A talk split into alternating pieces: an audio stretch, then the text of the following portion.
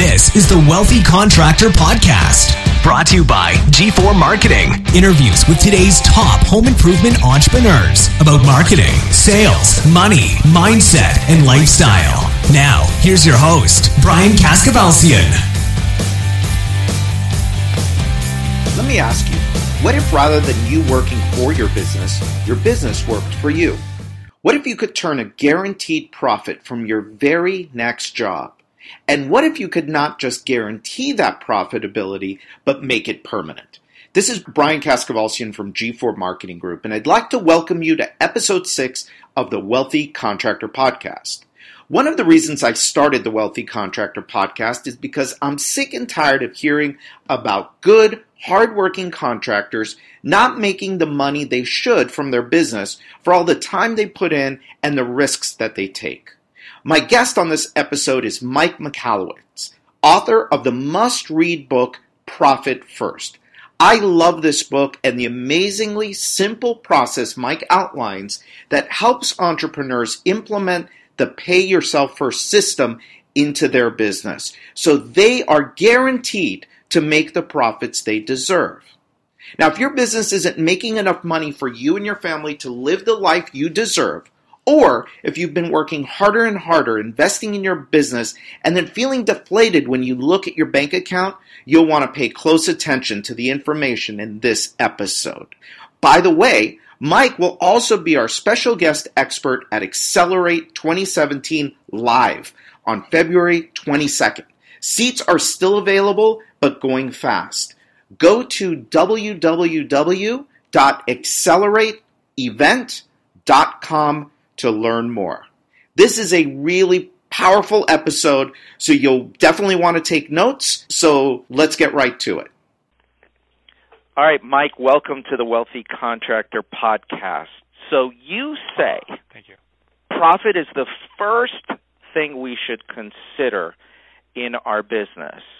But we've all been taught that profit is the bottom line. It's kind of the last thing. So how can you claim such a crazy thing? Yeah, it, it, at first blush, Brian, I, I agree. It does sound crazy because it goes against what we've been told, but what we've been told goes against how we are wired. That was kind of my big aha moment. Is that there, there was a study conducted, I believe it was by the SBA. There were some other parties involved. They studied the 25 or 28 million small businesses in the U.S. And, and by the way, a small business is defined by a company that does 25 million dollars in revenue or less. So it's absolutely my business. I, I, I suspect it's many people listening to this call that it's their business.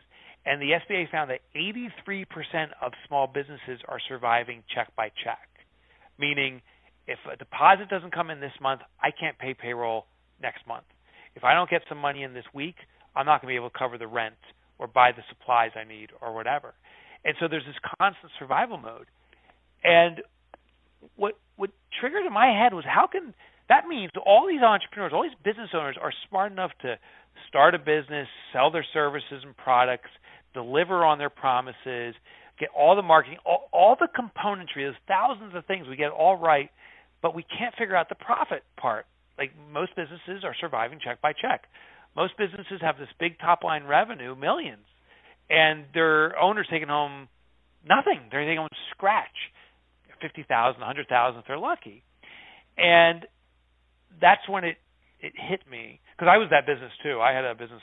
My biggest business was uh, on a run for seven million dollars before I exited from it, but I was barely taking home any money. I was surviving check by check, and what I always believed up to that point was that profit was the bottom line. That's actually the terminology we use. Bottom, you know, profit comes last. It's the year end. It's the it's the bottom line. But then I realized behaviorally, when we believe something comes last, when we call something the bottom line, we in our minds mean that we translate that to being insignificant.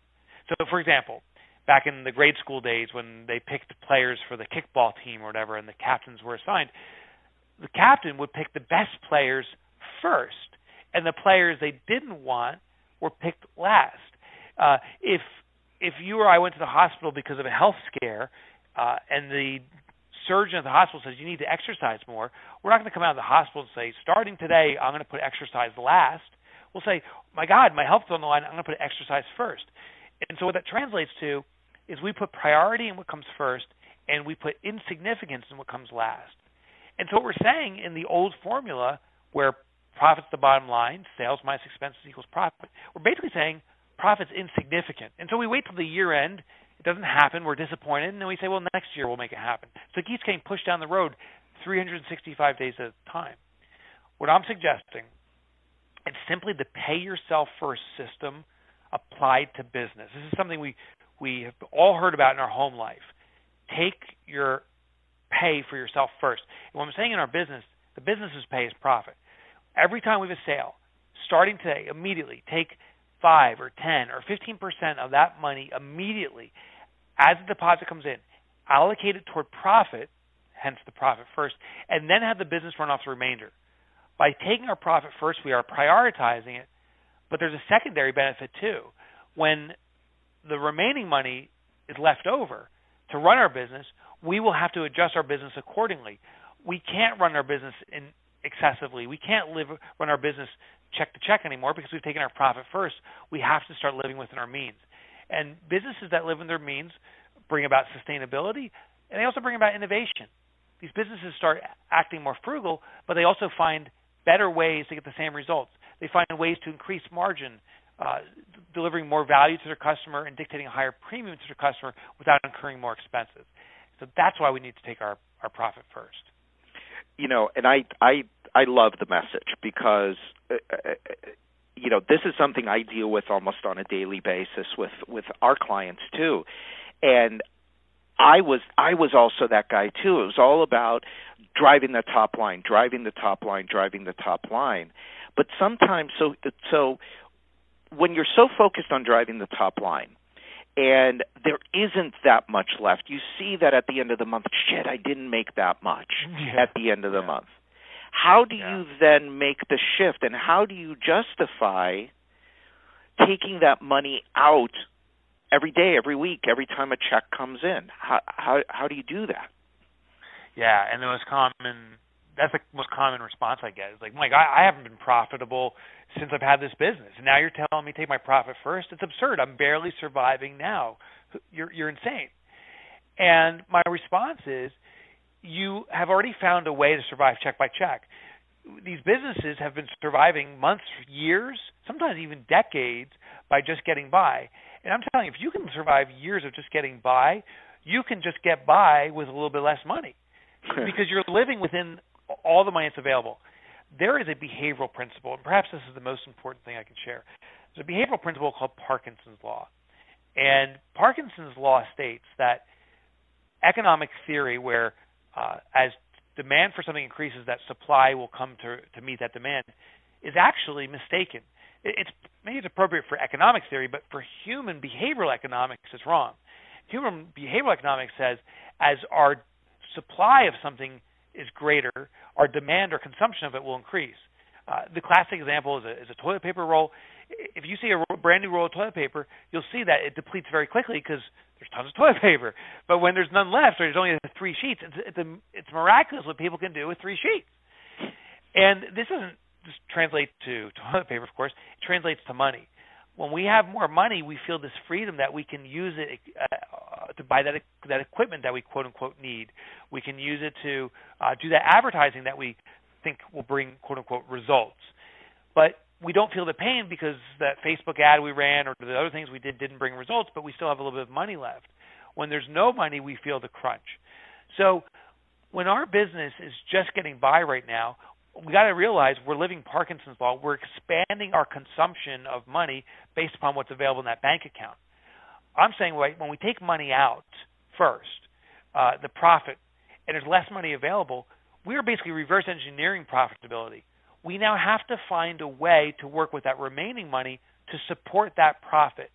And Parkinson's law, you know, supply dictates demand. Now there's less supply. Our demand that money will be less we'll find ways, more frugal ways to get things done. But the, always the greatest thing is we always find innovative ways. I, just want to share a quick story that really drives us home. There uh, was a great movie called Apollo 13, and in the, it's a movie of the true story of Apollo 13, the space capsule during the space race that the United States sent uh, up to to navigate the moon. And as they're circumnavigating the moon, the astronauts radio down to Houston and say, Houston, we have we've got a problem, and this is legit, Houston. We are running out of oxygen. The filters they created that converted the carbon dioxide back to oxygen were failing.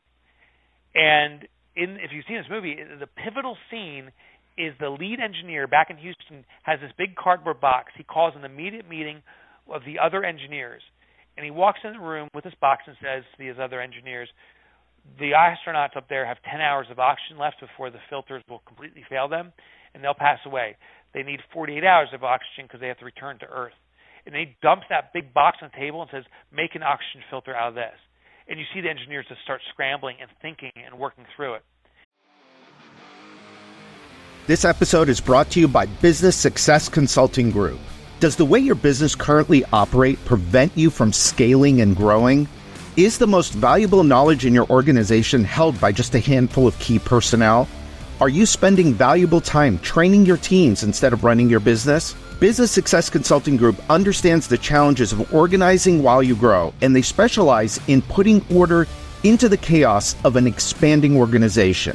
Adi and her team at BSCG work closely with you and your team to capture vital business knowledge, and then they help you develop, document, optimize, and implement systems and processes across every area of your organization, from sales and operations to marketing, human resources, and business development. Adi and her team have decades of experience and will help you empower your teams to function effectively with reproducible results that will set your business up for continual success and expansion. Schedule your free consultation today by calling or texting 503 662 2911.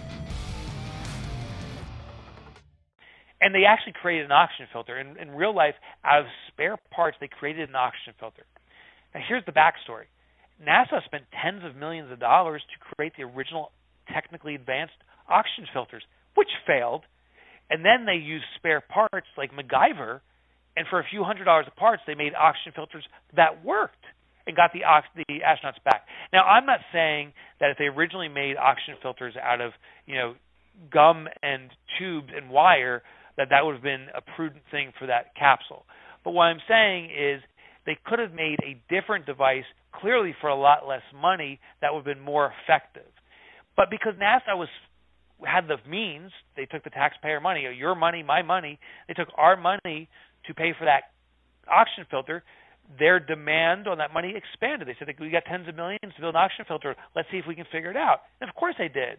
But when they were given two hundred dollars of spare parts in no time, they found a solution. So in our business, when we take our profit first, you, we are living check by check because we're expanding, and, and it's a subconscious response. We don't see it we just naturally say, well, this is the money I have to run my business. And like the NASA engineers, the smartest people in the world, we just expand to consume what's available. When we intentionally compress how much money is available, that will force that MacGyver side of us to come out saying, how do I get this done? The most innovative businesses inevitably are the garage stories. Apple, Hewlett Packard, IBM, you know, just talking about computer companies, but Procter Gamble, uh, Microsoft, all these businesses started off – Facebook out of dorm rooms and and garages when they didn't have the money, which forced innovation, which which forces or, or enables you to crush the competition because you approach it in a whole new way, and it puts you light years in front of them. So you want to intentionally take your profit first, and you want to feel that squeeze because you'll very quickly have to find a better way to get the same or better results. Is from your experience, is part of the better way looking at how you charge for your products and for your services. Because one thing that I will say is, again, uh, dealing with uh, our group, which is contractors and, and, and mainly replacement contractors, pricing is really a big issue. A lot of times they're just not pricing right. So is that yeah. one of the ways that you would become innovative? Yes, it's it's a massive way, and and you also reverse engineer that. So, you know, cutting costs is the obvious thing, but it can only go so far. When you start taking your profit first, people say, "Well, I'll keep cutting costs until I'm I, I'm achieving these profit levels. But most businesses I find can cut costs by 10% easily. But you start cutting more than that, you start cutting your nose off to spite your face. You start losing that knowledge you're gaining uh, by being you know a participant in some organization, for example, or you start uh, losing equipment that you need to to do the work you do. I mean, you can go back to equipment from the 70s, uh, which is really cheap, but you'll be working at the 70s performance level. So you can cut some fat, but you don't want to cut the muscle. By increasing prices, you will start reversing engineering your value offering. And so we actually have an exercise here when we work with uh, with folks, and we tell them what is your pricing now uh, for a certain offering, and they share their pricing. We'll say, okay, now let's double it, and you'll hear them kind of swallow hard and say, uh, I got to double my price. Yes, double it, and then they double the price, and then we say, now how do you justify doubling it? And what's interesting is even just by doubling it one time, it, it's you can't do more, but you have to start distinguishing your value. Uh, maybe you're certified in something. Maybe your warranty is no longer a five-year warranty; it becomes a 10 or 20-year warranty. Um, you know, maybe you start analyzing what your clients need. Um, we actually worked with a contractor who did uh, uh, interior like redesigns. They specialize in kitchens and stuff like that. And we told them to double their price. And you know, they they do that hard swallow. I could never do that. And then we started investigating. We started asking about the clients, and we found in their case that the main consumer was uh, it was usually a, a couple, husband wife. Uh, the wife was typically the person that was making the purchase decision and was the person who was present when the contractors came. So we said, well, what, what are their biggest concerns? And quality work was up there, but right next to it was this, their safety, their personal safety. Because now you got these big burly men coming in with a, a, a woman that's home maybe with her young children – um, there's a sense of threat there. And when we realized this, we said, you know, what if our value wasn't the uh, that we just do these home contracting services? What if we told these consumers that what we're going to do is we will, when we come, we want to ensure your safety to a degree you've never experienced. So our team, when they show up prior to them arriving, you're going to get pictures of the contractors that will be working at your house and who they look like in their background. Second, you're going to get a um, uh, we're going to install video cameras in the kitchen where they're working. So at any time, anyone in your family can look on their phone and see these guys working. And the biggest thing was we said we're going to bring a porta john with us. Our guys are not going to be wandering around your house finding the bathroom. If they need to use the restroom, they're going to step out of the house and uh, they'll be using the restroom. And by implementing these subtle but significant changes for what the consumer wanted, they were more than willing to pay double the price because they knew safety is no longer a concern. So, absolutely, the opportunity is increasing your prices. But you don't just increase your prices and do the same thing. You have to justify the value, and it starts with the internal conversation. What distinguishes you from the rest of the competition, or what can you do that will distinguish you from the rest of the competition? And there's there's big profits to be had there. Yeah, I love that exercise. I love that exercise. Yeah, that's great. And, and sometimes we'll double, we'll do call it the double double.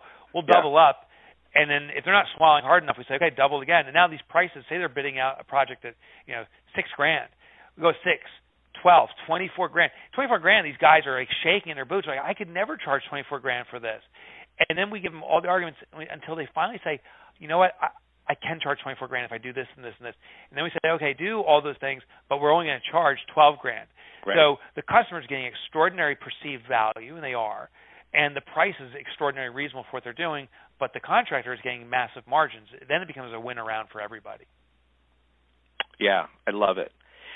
So how does this how does this idea look um, how do you practically pull this off? You know what I'm asking? Like, how do I actually like move the money? How do I move yeah, it? Yeah. Where do I put it? So, so because I'm going to want it. Because if I move, so look, if I move some percentage of my money, and I know that it's there, and payroll's coming up, I could just go steal it You're from right, myself right. and from my family, that, and I can use it yes. to to pay. You can, and that's how the system unwinds so quickly. So there's ways to prevent that. I'll give you the 30 second overview because I know we're doing a conference together, uh, and I'll detail out all of this stuff. But the 30 second overview is this is in part the envelope system. Some something someone in your family tree surely did this. My mother did this. And the idea was as money came in, you divided up to other different intentions from the get go.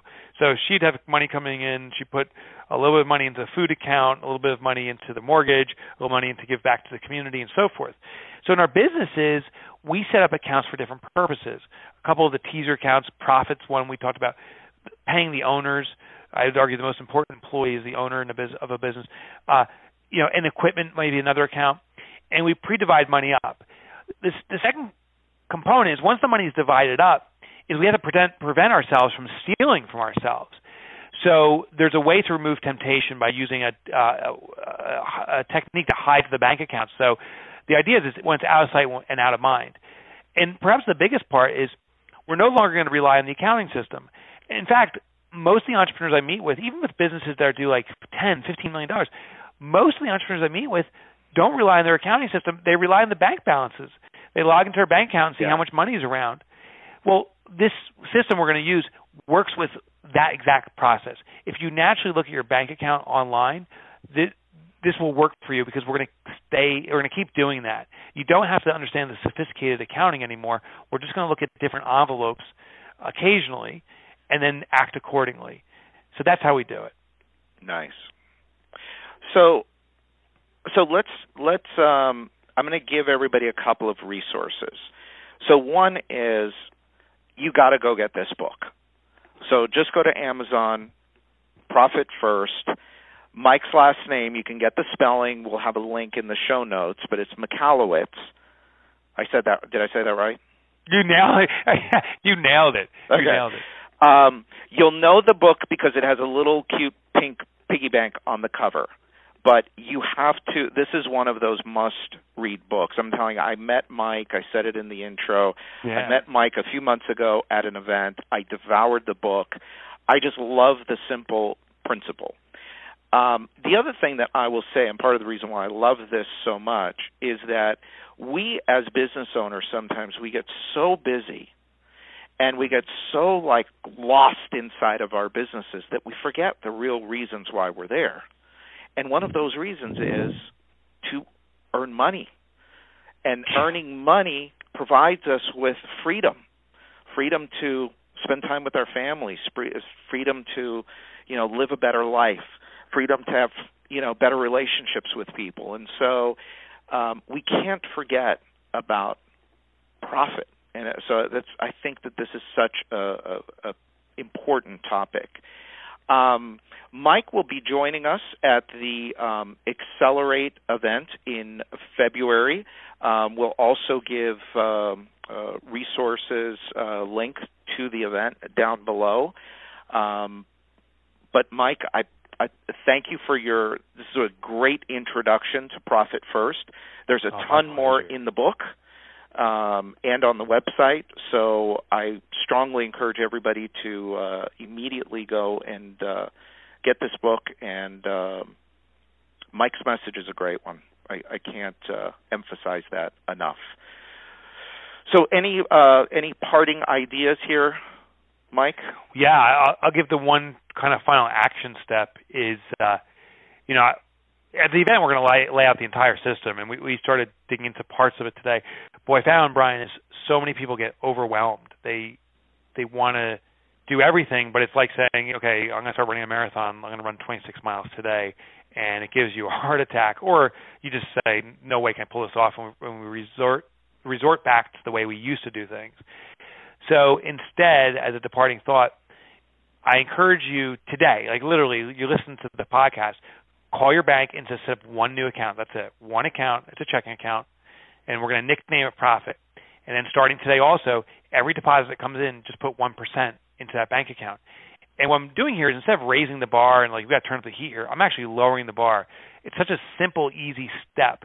If you start allocating one percent to your profit account, I, I acknowledge you're not going to get rich overnight. You're not going to have financial freedom overnight, but you're going to start having the understanding of how you can pre-allocate profit in at least a small way, and you'll build confidence in yourself. And then two, three months from now, we'll change that one percent to two, and two maybe becomes four, and four becomes twelve or thirteen. over time, and it happens pretty quickly, you'll see that by taking your profit first, you can drive a huge amount of profit in your business. There's huge profit opportunities there, and uh, you just got to start today by starting real slow. I love it. Mm-hmm. Great. Thank well, you. thank you, Mike. I appreciate it. Thank you. I'll see you uh, soon at the Accelerate event. Everybody look for the show notes for all of the information. This is Brian Kaskavalciyan. This is the Wealthy Contractor Podcast. And um, if you enjoyed this episode, go to iTunes um, and uh, leave us a great review. Thanks, everybody.